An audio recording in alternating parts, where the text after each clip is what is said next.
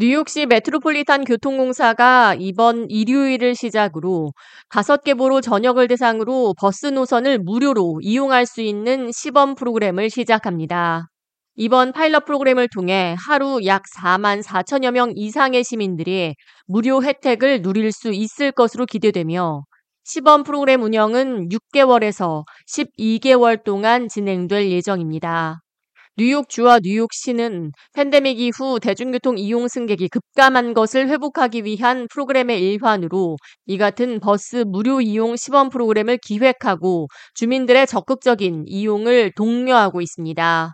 특히 뉴욕시 맨해튼의 교통 혼잡세 징수를 앞두고 대중교통 이용을 확대하려는 뉴욕시의 노력도 담겨 있습니다.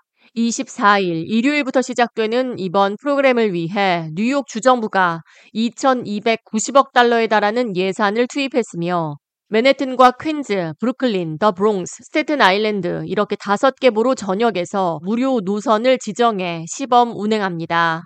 캐시 호컬 뉴욕 주지사는 이용 승객 수와 무임 승차 비율, 다른 대중교통과의 연결성, 그리고 소득의 형평성 및 경제적인 지원이 필요한 지역을 파악해 무료 이용이 가능한 노선을 지정했다고 밝혔습니다.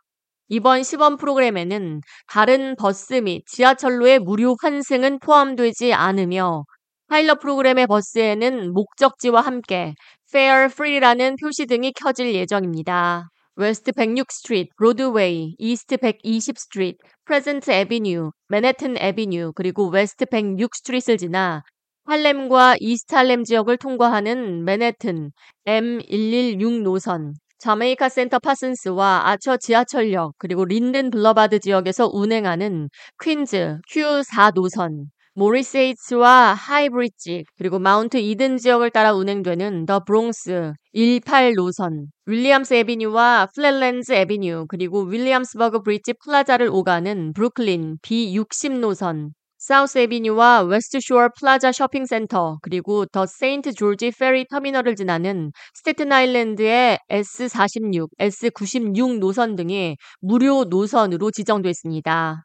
MTA는 해당 버스 노선을 이용하는 주민들이 하루 4만 4천여 명에 달하지만 무료 시범 운행이 시작되면 이용 승객들은 크게 늘어날 것으로 전망했습니다. K-Radio 이하예입니다.